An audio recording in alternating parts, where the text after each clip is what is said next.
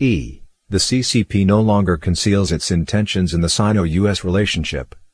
In 2008, while the United States was struggling with an economic crisis, China hosted in Beijing the most expensive Olympics Games in history. Dressed in a costume of prosperity, the regime pushed itself onto the international stage. As a result of globalization, the U.S. manufacturing industry declined.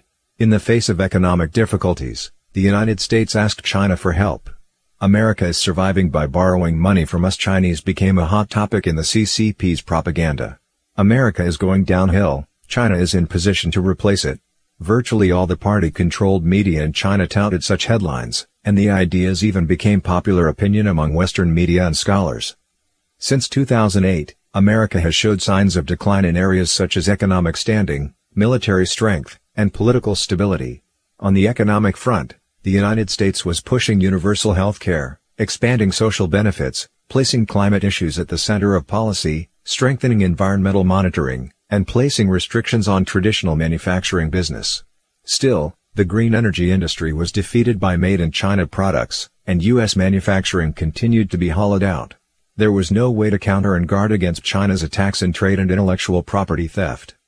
In the face of these trends, many simply accepted as fact the narrative that China was in ascendance and America was in decline.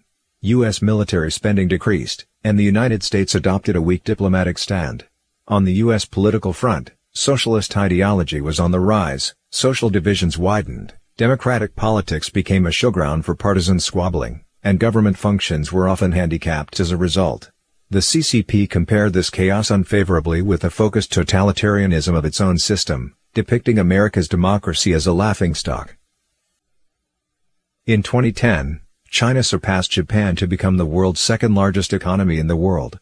In 2014, According to the World Bank's statistics, if calculated based on purchasing power parity, China's GDP might have surpassed that of the United States. The CCP saw that the contrast in power between China and the United States was shifting, and thinking that America's decline was irreversible, it ended its old strategy of hiding its strength and biding its time. Instead, the CCP openly and directly took aim at the international order led by the United States. The official stance of the CCP, the media, and the experts gradually started to speak unabashedly of an expansionist China dream. In 2012, during its 18th National Congress, the CCP introduced the notion of building a community of shared future for mankind. In 2017, the CCP held its grand gathering of world political parties in order to falsely evoke the ancient imagery of the myriad kingdoms coming to pay their respects at the Chinese imperial court. The CCP went public with its desire to export the communist China model to the rest of the world. In the name of spreading what the CCP calls the China model, the Chinese plan, or Chinese wisdom, the CCP's ambition is to lead the world and to establish a new world order in accordance with the party's rules.